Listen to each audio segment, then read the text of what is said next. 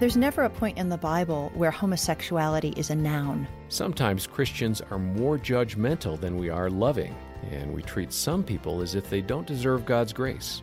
Dr. Rosaria Butterfield shares her observations on today's episode of Focus on the Family Minute.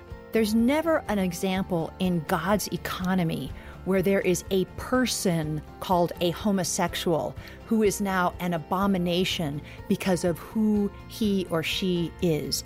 And so it really seemed to me that the Bible was a lot more generous to me than some of the Christians I met at gay pride marches. It's pretty clear in God's Word that all have sinned, and all of us desperately need God's grace.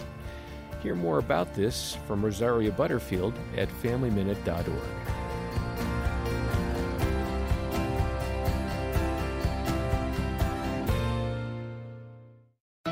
Hi, I'm Dr. Greg Smalley. And I'm Erin Smalley. Marriage is an amazing gift from God, but it can also be a challenge sometimes. That's right. We could all use a little guidance. And that's why we started our podcast, Crazy Little Thing Called Marriage. We talk about things like recognizing conflict cycles, dealing with stress, and how to grow your love each day. Listen at crazylittlethingcalledmarriage.com or wherever you get your podcasts. We can't wait to see you there.